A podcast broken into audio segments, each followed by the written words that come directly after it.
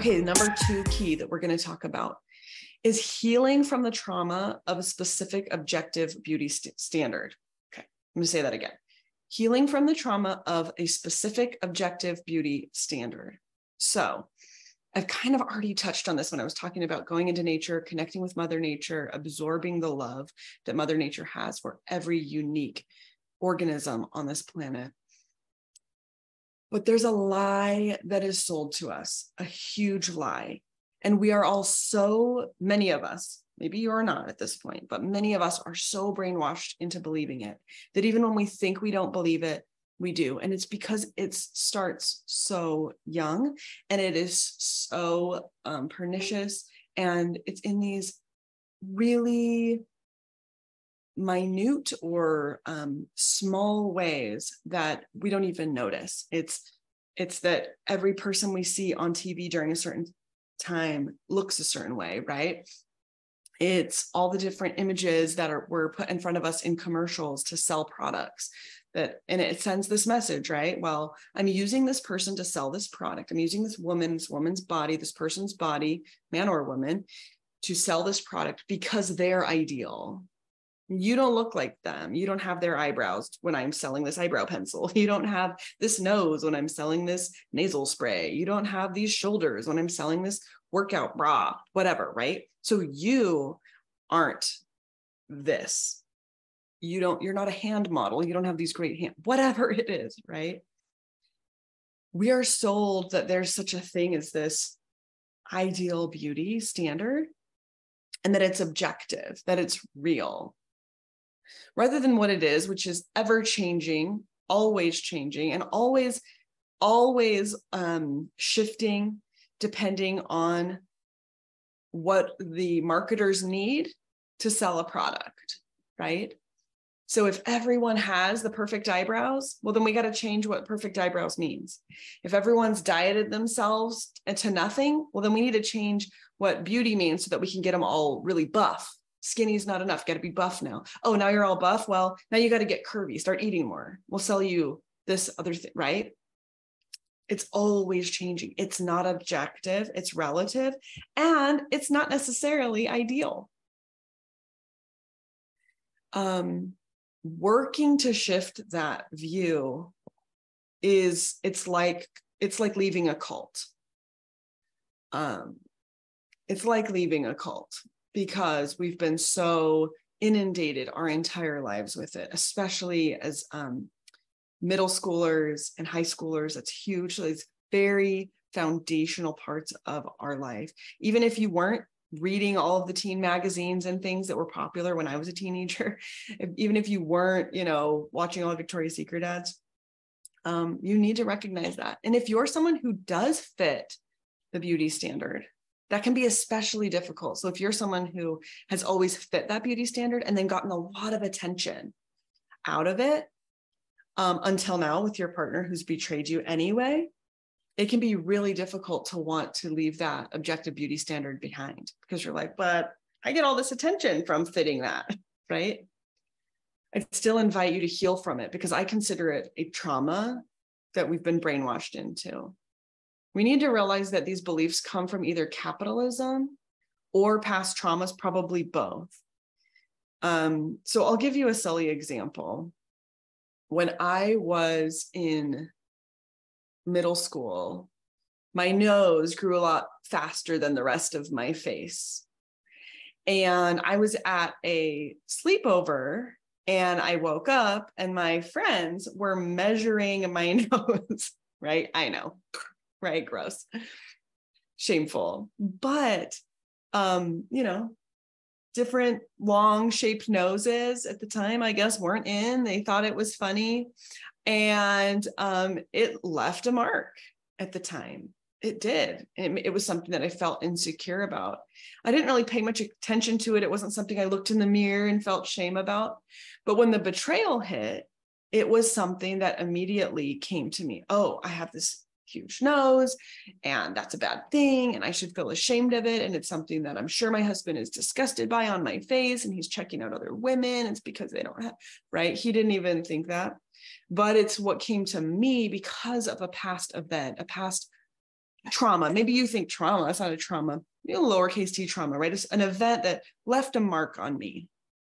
Um, another event, again, kind of silly to talk about, but certainly left a mark on me. Um, and you may have other ones related to, you know, your breast size during puberty or your belly size during puberty. Those are those events. Um, you might have had parents who were especially shaming on your body.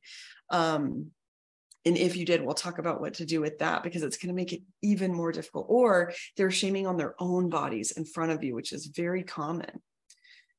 Um, so the other the other event was um, I was in sixth grade and we were sitting in these pods looking at books. I can't remember something about whales or sea creatures or something. And this little boy, he was so short uh, in my class. He was so little and um, really funny and really cool. And he looked at me and he goes, Oh my gosh, I am so jealous. You have the best mustache.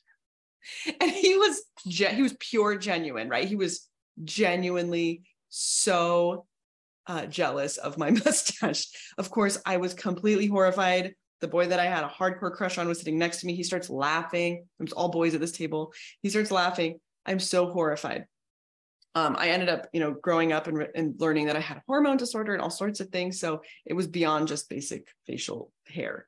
Um, and that became a really big point of anxiety and shame for me um, after betrayal. It was something that I definitely managed and learned how to manage um, as manage, right? Why would I need to do that? I shouldn't have to do that, but I did.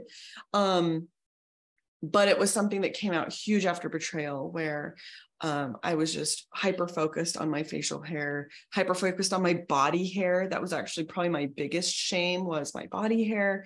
Um, my husband did not actually feel negative feelings towards my nose or my body hair but I took those ones on. That's how I focused because it was based in, of course, the hairless fad of the of the early 2000s, which was a huge thing when I was a teenager, but also um, just that event, which he didn't do anything wrong, but that event started me on this path of feeling a lot of shame about my body hair. And so recognizing that we need to work through those past events, even the small little events that you don't think, oh, you know, I, yeah, I think of that. And when I think of that past event, you might be saying, I, I am flooded with these negative feelings, but this it's not a big deal. It was literally like this boy in sixth grade, you know, or it was this girl at the lunch table, or it was just some passing comment my dad made. Those events need to be worked through. And certainly we can do that through journaling, through feeling our feelings if you if you can. If they are especially um, big and overwhelming, you may consider a trauma therapy like EMDR or ART. I won't spend a ton of time here, but eye movement desensitization and reprocessing or accelerated resolution therapy. You'd have to access that through a therapist who's trained in your state. But those are therapies that can help. And I have, as a therapist, used those a lot with body image trauma um, working with a woman I'm thinking of in particular who really struggled with her breast size. She was very fit, very strong, um, had very muscular in in a very beautiful way, uh, but she felt she couldn't see anything beautiful about her body except that she had small breasts that had breastfed five children or six children. That is all she could see in her body, and um, she she could not see anything. I mean, it was just a wall of pain. And so we worked through that with EMDR, and she was able to really love her body. She went from body hatred to body neutral to even loving and having gratitude. And part of the work was some of the things, the compassion work that we've talked about. And we did some journaling together and some type of coaching type stuff. But the EMDR um, trauma therapy was especially beneficial. So shout out to that modality. If you ha- are wondering where to find a therapist like that, you can go to the featured section in our Facebook group, and there's some websites there that can direct you to where to go.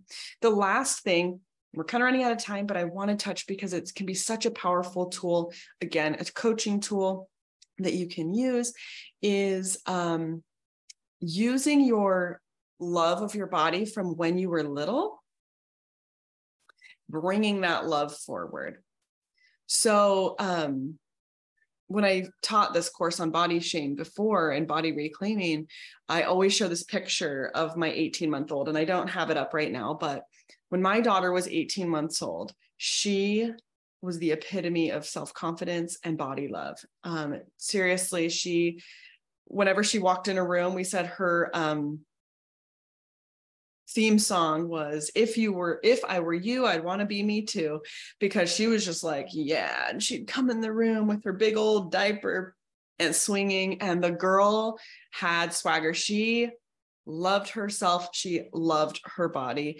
and every part of her body was just fascinating to her and we're all like this. Um, unless a trauma occurs before 18 months, all 18 month olds love their bodies. If you're ever around a child right now, whether it's your own or um, a cousin or a niece or a nephew or something like that, pay attention, especially before fourth grade. That's about the age where most girls start to have a decline in their sense of self and their body image, which is heartbreaking.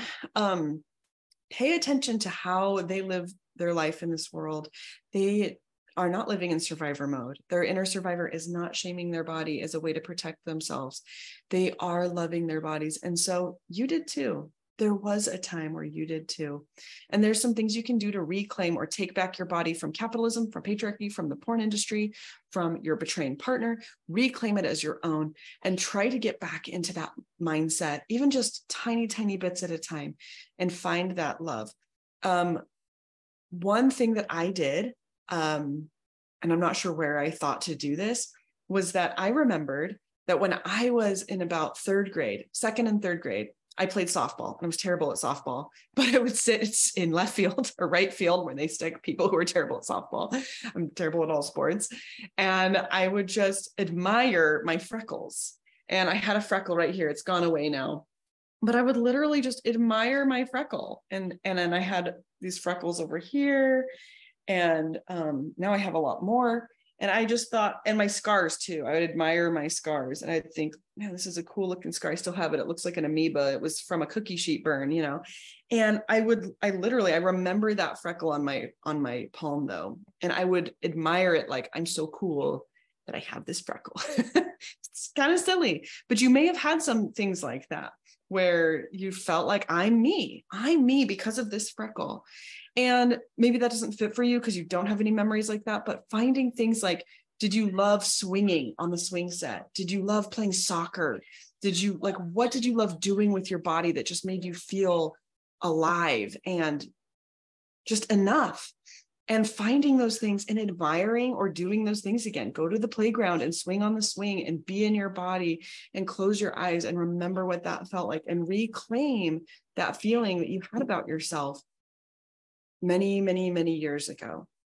Some other things you can do to reclaim your body, um, in addition to checking in with that childhood love that you had towards your body, um, is reclaiming it by changing or doing things with your body for you? Have you always wanted to change your hair a certain way, but you were too afraid of what other people would say? Have you ever always wanted to get a specific piercing or a tattoo that, but you were afraid of what someone else would judge you towards, or they might lust after you. And so you didn't get that? Reclaim your body. It's your effing body. It is your body. So reclaim it say this is my body and i'm going to do with it what i want do things like massage if you can. I know, again, things like piercings, tattoo, massage can be really triggering. So if that's too triggering, that's okay. Don't feel like you have to go down a road that's going to trigger you more. These are just examples for some people. So get massages regularly, get touch, safe, healthy touch, get acupuncture, safe, healthy touch. Maybe do yoga, gentle sleep, or sorry, gentle yoga that can really help um, just take care in a gentle, kind way. Again, that might be too big, big of a step for you. That's okay. Take it small. I'm just giving some examples. Um, restful sleep. So working on your sleep. Um, I have a sleep training in my um, kayleedunn.com slash links. You can get my sleep training. Start working on your sleep. Doing these things that really are gentle and kind to your body is a way to say, this is my body. I'm not going to drive my car off a cliff because it used to belong to someone I hate, right? This is your body. It doesn't belong to anyone but you. you so So take care of it and cherish it and reclaim it. Okay. Those are your three keys. One, compassionate love, spending time in that pain, reminding yourself that you're not alone, sending love to your body. Two, healing from the trauma of object- objective beauty standard. And three, reclaiming your body, taking ownership, using that love that you may have had for it when you were a little person, reminding yourself of who you are and reclaiming your body. Now, thank you so much for being here.